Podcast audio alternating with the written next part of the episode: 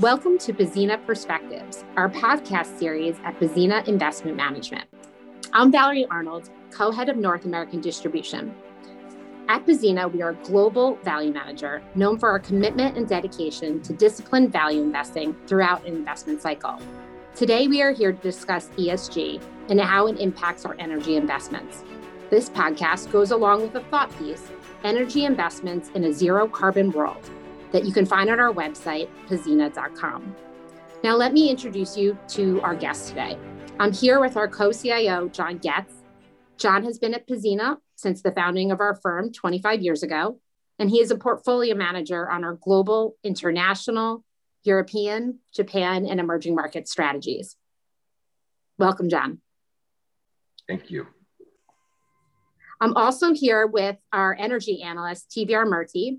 He has been at Pzena Investment Management for 15 years. Welcome, TVR. Hello, Valerie. Good to be here. Thanks, TVR. Lastly, we are joined with our ESG analyst, Rachel Siegel. She joined us two years ago. Um, and welcome, Rachel. It's great to see you. Hi, Valerie. Great to be here. Thanks, Rachel. So I thought we would start off with John. Um, and maybe John, you can take us through a little bit of our history and evolution of how we think about ESG at Pzena. Yeah, thanks, Valerie. Uh, as you mentioned, we've been doing this for 25 years here. Uh, and, and, I would say, as long term investors, uh, these longer term forces, ES and G, uh, have been important to us. I, I, like to remind the investing uh, folks out there that as long-term people, we will own some of these businesses and we do have to understand uh, long-term transitions. If you were a millisecond trader, uh, I don't think these issues have to jump out quite as much. But we must understand changes, changes going on for the businesses that we invest in. When one thinks about ESG, it is really about the forces that imp- impact the longer term health and the transition that these companies are going through. Uh, remember, in deep value, there's always an issue Otherwise, the company wouldn't be inexpensive. Uh, but our job is to understand the longer term impact of these issues. In that sense, we've always been concerned about ESG, but we've certainly become more focused and disciplined about it. That has required adding some resources to identify the issues, drive the integration, and interact with the companies. To that end, Rachel Siegel has joined our team, and I'd actually like to ask her to see how she thinks about the evolution of ESG uh, more recently. Rachel, let's talk about your role and the integration of ESG from your perspective. Great, thanks, John. Happy to. And, and maybe I'll, I'll just start by stating the, the obvious, which is really that all of our strategies at Pzena are considered to be ESG integrated. And, and that really means that we are taking into consideration material ESG risks and opportunities as a fundamental part of that research process. You know, as John was alluding to, you know, this is something that we think is critical uh, to determining uh, the impact that these issues may have on, on long-term earnings potential. And so we we acknowledge that ESG issues can be a source of risk, but also opportunity. And it's our job to determine our view of the future of that company and whether we believe in the recovery of that over time. So I joined Pzena in 2019, partly because I recognized the existing commitment the firm had to ESG integration including the fact that the firm had already signed the PRI, or Principles for Responsible Investment, back in 2018. Um, and so where I fit into all of this, you know, I think my role, I would really describe it as an internal consultant to the investment team in two primary ways. Uh, the first being to bring perhaps a little bit more of a thematic cross-industry view of ESG issues and versus the investment analysts that are going to know more than I ever could possibly about an individual company under that coverage. And then, secondly, to make sure that we really have eyes on the breadth as well as the depth of ESG issues that may be facing a company or an industry. The way that I sort of see analysts as trained is going very deep on, call it the one to five issues why that stock is cheap. And oftentimes, ESG may make that shortlist. But sometimes there may be an ESG issue that falls outside the top five reasons why the stock is cheap that I might think warrants some follow up and potentially company engagement. At that point, I bring these issues to the attention of the analyst, and together we discuss to determine if there's any further work to do there. Uh, but we're obviously here today to discuss the energy industry, and there's there's really probably no better example of where ESG is front and center to the investment thesis for any stock. And while there are plenty of company-specific ESG issues in the energy industry, from a thematic perspective, the, the key issue really is the transition to a net zero world and the implications that this societal imperative may have for an industry that's historically relied on the demand for fossil fuels. So I know that's what we're going to get into now, and, and it'd be great um, to hear more from TVR and John on that. Yeah, thanks, thanks, Rachel. Uh, the key key words that Rachel's emphasizing here is, you know, bringing perspective uh, on these evolving issues, and certainly energy has is loaded with some serious controversy. Uh, we're going to try to give you a little bit of a flavor of our view and analysis uh, in this area today. Uh, one, one thing I would like to point out is when big changes hit, like the zero carbon world, particularly in Europe, where, where that regulation is ahead of some of the other parts of the world, certainly it's ahead of where we are here in the US, we can't uh, be Pollyannish about that future and how different actually that future is going to be than the past uh, in the energy issue. Uh, that brings up a couple of big questions that we've been wrestling with and analyzing. Uh, TVR is here today because he's done most of that work uh, for us at Pzena. But, but one of the things we need to understand is, is there a risk that some of these oil and gas companies that may appear to be cheap really have a future that's very dark and gloomy compared to the history in the business that revolves around is there a risk of stranded assets you know how much time do they have to get to this zero carbon world and what are the tools they have to get there but last but not least and, and, and certainly you have to understand we build these portfolios all around the world, one company at a time. Uh, so at the company specific level, that as Rachel was saying, we raise a thematic issue, zero carbon world. We have to know how that translates down at the company level and what their transition plan looks like, and actually financialize it. So let's start. Let's start at the broad, and we'll move to the narrow TVR. Let's start at, you know, what is the risk that uh, uh, uh, an oil or gas asset is, is going to disappear or dematerialize in terms of its value given the evolving supply and demand dynamic. Clearly, the demand we know probably is worse than it would have been if you had looked at it 20 years ago. But why don't you walk us through how you framed the supply demand scenario here that we need to consider uh, in this outlook? Yes, John, thanks. Um, happy to. Um, so let's start with the demand scenario right? I mean, so to set the context, um, in 2019, the demand for oil and gas products was roughly about 160 million barrels per day. And so obviously in uh, 2020 and 2021, the demand has been materially lower than that, uh, given what has been happening in the economy. But this is a cyclical issue. This is a shorter term cyclical issue. And we expect that the demand will recover as the economy recovers in the short term. But as you alluded to, the concern is more around the long-term demand for oil and gas in a decarbonizing world. The expectation is that the energy system needs to be decarbonized materially if we are to keep the temperature rise to below 2 degrees centigrade by 2040 or 2050. And so the concern is when, uh, when that happens, um, that the demand for oil and gas could be materially lower than the 160 odd million barrels um, that we saw in 2019. And so when that happens, um, then the one of the big overhangs on the oil and gas stocks is that the reserves that they have, in terms of the reserves of oil and gas that they have, could be left in the ground and stranded. So that is a material issue. And in terms of understanding that, right, um, so we've looked at a couple of uh, organizations that have taken a fairly deep dive um, into the issues there and have tried to come up with plausible scenarios of how we get to that um, you know, relatively low carbon world.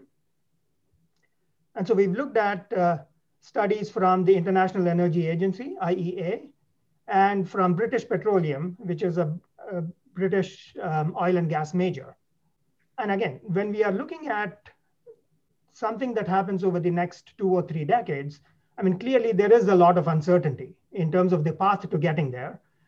Um, and there is a lot of technological and policy uncertainties that need to be resolved over the next few decades, really, to get there.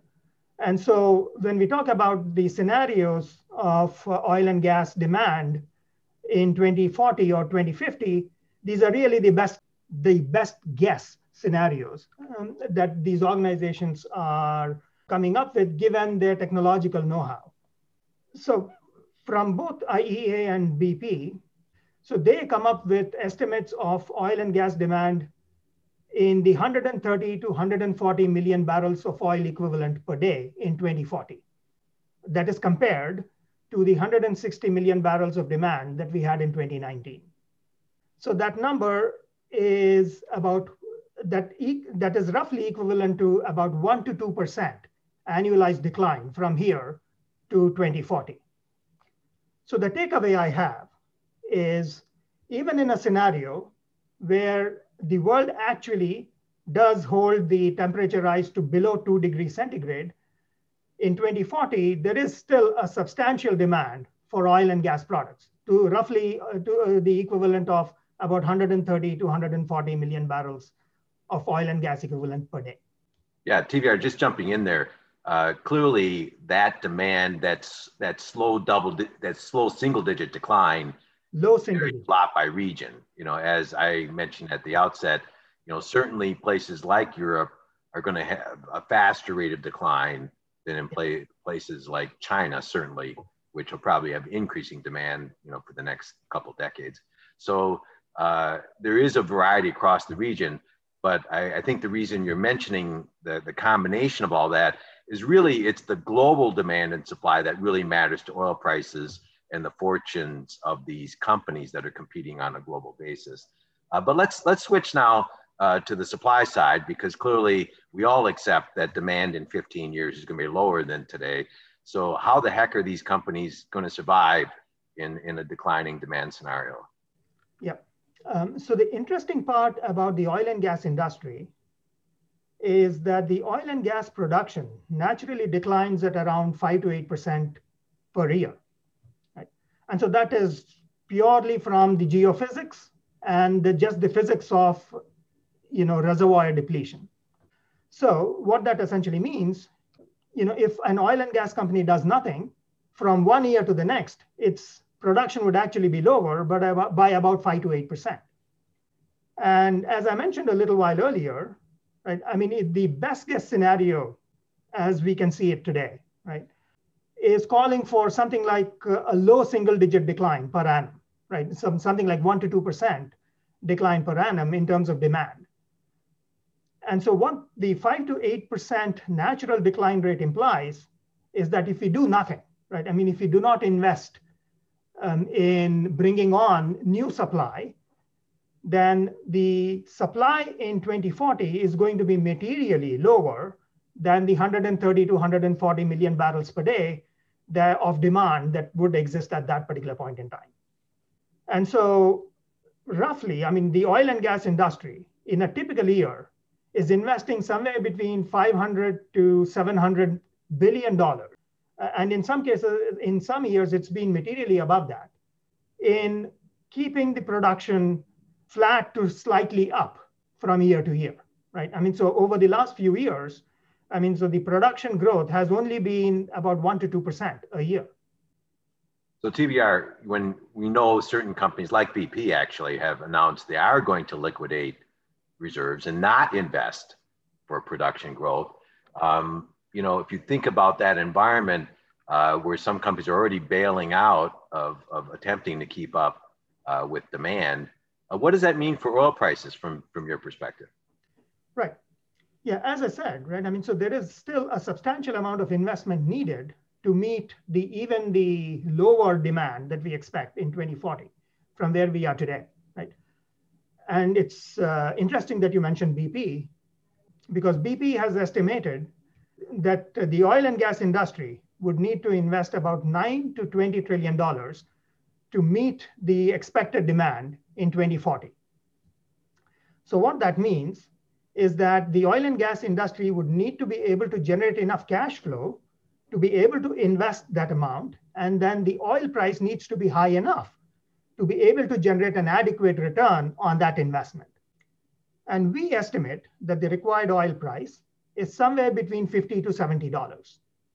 And interestingly, the long-term oil price has roughly been, I mean, I'm, I'm talking about constant dollars, has roughly been oscillating around 60. And interestingly enough, right now, we are getting back to that level. So the Brent is roughly around $60 per barrel at this point. Okay, so so TVR, you know, just let's put a point on it. If we need that kind of multi-trillion dollar investment just to keep up with the declining demand, you know, in, in the world, um, you know, we're, we're facing a wide range of outcomes for companies because they may choose different strategies uh, in this environment. But but why don't you tell us then what that implies from a stranded asset point of view from your perspective? Right. So the public oil and gas companies have something called developed reserves on their balance sheets. So what developed reserves are, are the reserves of oil and gas that they have that they can potentially produce without a huge amount of incremental investment. And so the public oil and gas companies typically have about 10 to 12 years of reserves on their balance sheet. What that means is at the current rate of production, they will run out of reserves in about 10 to 12 years if they do not make any substantial incremental investments. And some public oil and gas companies actually have materially lower reserves than that. For example, Royal Dutch Shell now has only about seven to eight years of reserves on its balance sheet. And as we talked about earlier, right, and we are expecting fairly material demand even in 2040 even though it might be lower than what it was in 2019, it's still a substantial amount. And so in that context, given that the public oil and gas companies typically have only about 10 to 12 years of reserves, the risk of stranded assets in terms of the reserves that they have on their balance sheet not being produced is fairly low under any reasonable demand scenario. Right. So so basically uh, the, the, the reality of them converting assets into cash flow, you'd have to give that a high likelihood. Now, it also, what you said earlier, also implies that there's trillions of dollars of cash flow coming out of the oil and gas industry, you know, over the next 10 or 20 years. Uh, so I guess, you know, it really behooves us to move on to how does the transition work? And is there hope that you can get a decent return, you know, when they utilize this cash flow? Uh, that brings us pretty much, you know, to the transition from fossil fuels uh, to other businesses within these companies. I think that's the really tricky part for us, right? Because we're not just talking about the fact that the oil price might be $60 or 40 or 80. It's what do these companies do with the cash and, and, and what can we expect? And that's where the word transition takes up all our time. And this is just connecting the dots here. That's what Rachel's talking about when she says, you know, what are the what is the environment going to give us, uh, and what are the opportunities uh, for these different companies. Um, so, so given that that transition has already started, TVR, maybe just touch on a few high points of of maybe what has surprised even you, right? In in terms of how how aggressively these companies are pursuing transition. So till now, I think we've essentially talked about the energy transition as a potential downside for the oil and gas industry. But there's a flip side to it, right? I mean, so in any transition, there are also potential opportunities that the oil and gas industry can potentially take advantage of. And when we think of the oil and gas industries, there are really three subgroups within that the upstream, there is the downstream, and then there is oil services. And each of these subgroups potentially has good opportunities that it can take advantage of in the energy transition. For example, if you think about the upstream segment, so there is opportunities in, uh, in natural gas, um, which is considered a transition fuel uh, to a lower carbon future. Then there are opportunities in carbon capture that they can uh, potentially play in. Again, if you think about downstream, there are opportunities in sustainable chemistry. There are opportunities in biofuels. And again, if you think about oil services, there are opportunities in carbon capture, there are opportunities in hydrogen, there are opportunities in offshore wind, that they can potentially pursue. And I think one of the, to, to your point, I think one of the interesting things that has essentially come out is that it is important to remember that oil and gas extraction is a technologically intense business. So there is a so the the incumbents um, that have been involved in the business for a long period of time have actually built up significant technological know-how and technological advantages. And when you talk about transition, I mean the scale of investment required in the transition is also fairly material. And so so what that essentially means is you do need players with the capital and the cash flow and the technical know-how to play in the transition. And so the current players in oil and gas actually have access to both, right? As you pointed out. I mean, so the the oil and gas business does generate trillions of dollars of cash flow. And if invested well, and if invested in areas that can provide a competitive advantage, there is no reason for the incumbents not to carve out a place for themselves and carve out good businesses in the energy transition. Yeah. So, so I think I want to go through an example here in a minute, but Rachel, be, before we do a specific company and, and get caught up in that, why don't you walk us through, from your perspective, what the filter is that we should be looking at uh, when we when we look at this transition from from an ESG perspective? Yeah, happy to. I mean, I do think that the fact that we're long term investors really gives us an advantage in thinking about these issues. Just listening to you and TVR kind of go through the issues that this sector is facing, you know, we're very comfortable and always have been very comfortable taking that long term perspective for our investments, really, when it comes to any issue. And this is certainly a very pertinent one at the moment, but I do think it sort of plays very well with how we, we tend to think about our investments generally speaking. And then, you know, I really think that as a long-term investor, that that means a few things for us. And one of them that I would just like to point out is the importance of developing a relationship with the management teams. And that's really what helps us evaluate some of what TVR was talking about in terms of where the opportunities are and, and which companies may be best placed to take advantage of them. And it's really our job as an active manager to exert any influence that we feel may be necessary to help steer those companies towards the maximization of long term shareholder value. Management teams are actually our partners in any of our investments because it is the decisions that they take that are fundamental to determining whether our investment thesis will play out over time. And then I think, second, it's important to appreciate that ESG is, is a journey for every company. And I don't think it's ever something that we'll be able to declare victory over the situation, the world in which we live in is always evolving, and these issues are therefore constantly evolving with that. And so, just wanted to make the point that I think from our perspective, we're not particularly concerned if at a point in time a company may not appear very favorable, perhaps on a scoring perspective or even just a third party evaluation, because all that really tells us is where that company has been in the past and not really much about where it's going. And I think all of what TVR was talking about is really the future oriented view that we need to take as investors to figure out where companies can play and should play in this transition. And in fact, with the transition to a lower carbon economy underway, starving economically critical businesses of capital because they are more carbon intensive will only make the monumental task of the transition that much harder. And then I think also just important to note, maybe finally, that for any issue, particularly climate transition risk in the case of energy, that's not going to play out the same way for each company, even over a long time horizon. And so I think that perhaps leads us into the next discussion about some company examples, but did just want to make the point that not all transition plans are created equal. And that is why the bottoms up company specific lens through which we look at these issues is really critical to evaluating things.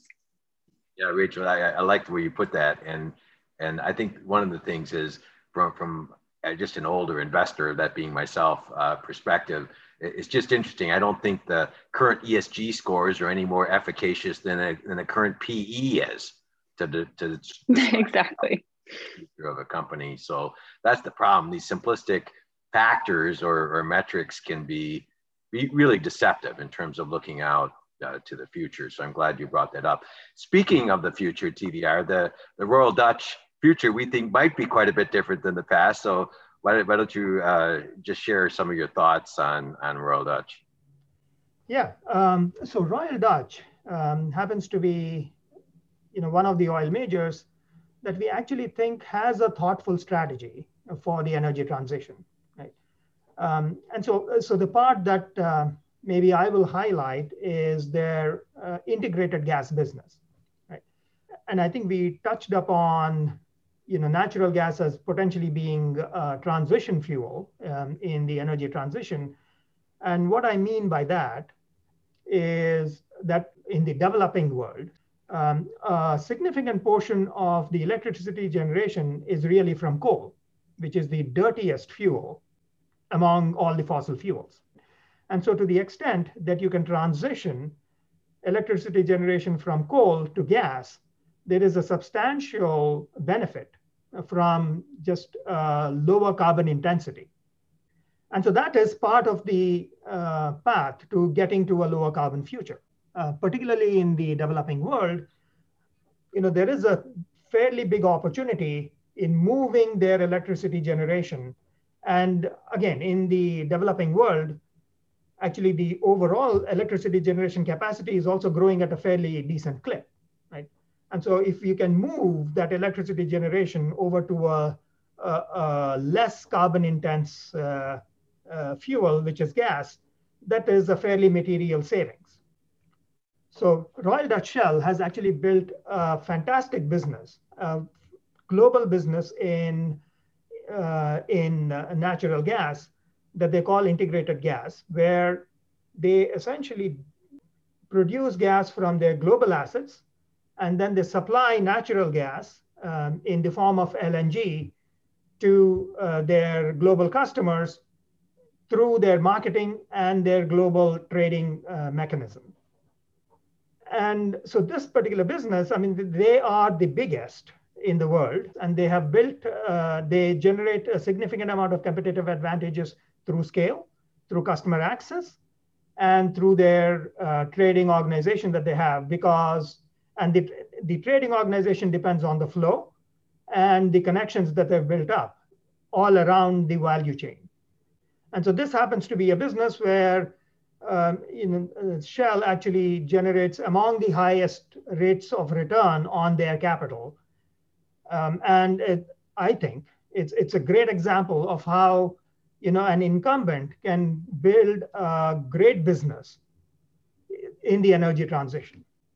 Yeah, it's it's interesting too that even just in the past uh, difficulties of electricity supply uh, in various parts of the world, we've we've also begun to figure out that maybe that combined cycle gas turbine using LNG or, or natural gas uh, can actually be used to generate hydrogen on location with those utilities, right? And that's one of the benefits of working cross industry uh, in terms of our research because we know the utilities uh, are considering this as a long-term option, even beyond natural gas as a fuel, but into hydrogen as a fuel.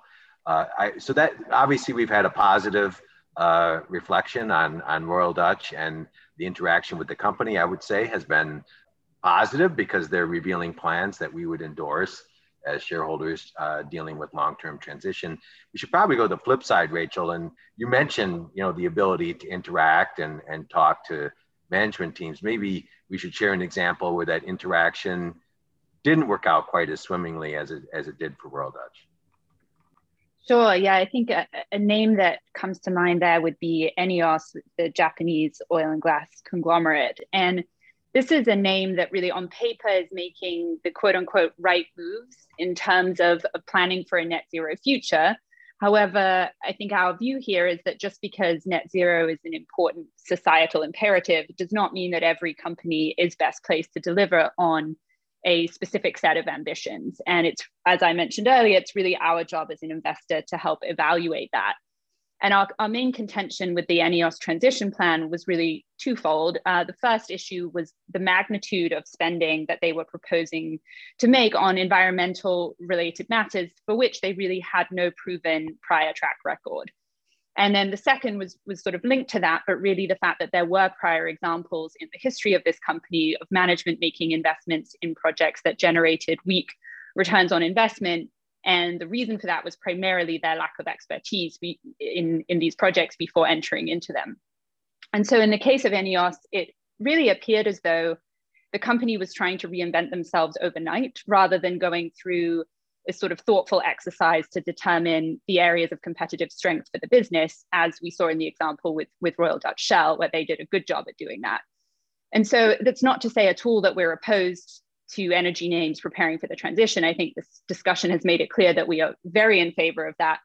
But really, what we are opposed to is a divide developing between the business and the ESG strategy. We really want to see those fundamentally linked. And for a company to be successful in its net zero ambitions, it really has to maintain franchise value over time. And when it came to ENEOS, I think we felt we had more questions than answers there. And we have expressed these concerns to management. We've maintained an ongoing dialogue with them on this issue. And I, I think we hope to continue that, you know, as long as we remain shareholders. Yeah, I think that's that pulls it together well, Rachel, because we are in the long term interested in the zero uh, carbon world. Uh, and and at the same time, we have fiduciary responsibility as stewards of capital to make sure that the plan makes sense.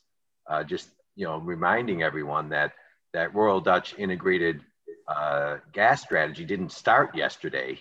Uh, this is you know uh, longer than a decade major push by Royal Dutch to become a leader uh, and have a competitively advantaged situation in integrated gas. So uh, I think that that pretty much uh, gives two clear examples of a transition that's well thought out and we can expect uh, uh an above cost capital return versus one where we just don't know, meaning you're just heading, heading into uh, the fog, I like to say, uh, in, in the transition. So I think that that brings it to together pretty well. John, um, thank you for those comments. I think I really am impressed with the amount of research we've done on the transition um, in the energy world. I just wanted to ask one last question before we go. Um, how do you see ESG influencing our research efforts and portfolio construction in the coming years? Well, I, I think Valerie, we've, we've hinted at it, but but certainly it's more and more an issue in in everything we look at. It's one of the biggest vectors of change uh, going on around us, along with technology. Uh, so I would say technology and the ESG forces are things where you definitely have to be looking forward and, and doing your homework uh, on investing. I think I think the peril. The, I, I would just say this. I think the peril of investing on simplistic value factors is actually going up uh, with time because of these forces of change. Uh, I'm so glad Rachel uh, has joined our team, and and we've just added another uh, person to the team focusing specifically on these ESG issues. I see it as something that will sweep the world. I alluded to it starting in Europe. Fortunately, we manage a lot of money in, in a European strategy, so we're, we're there and all our investments are ready. But longer term, it comes to the United States, certainly with the Biden transition, it's going to sweep through. And then I would say the rest of the world is kind of forced to, to play catch up, whether they, they like it or not. Uh, certainly, China's already on it.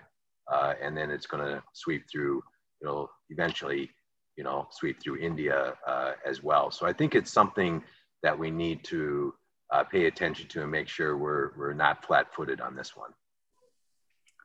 Thank you, John, TVR, and Rachel for joining me today. I hope everyone enjoyed this very in-depth discussion on our research in energy and how we integrate ESG. Um, to find more information on Pzena and on our thoughts on energy and ESG, you can visit our website um, we, where we have a thought piece. Um, it's www.pzena.com.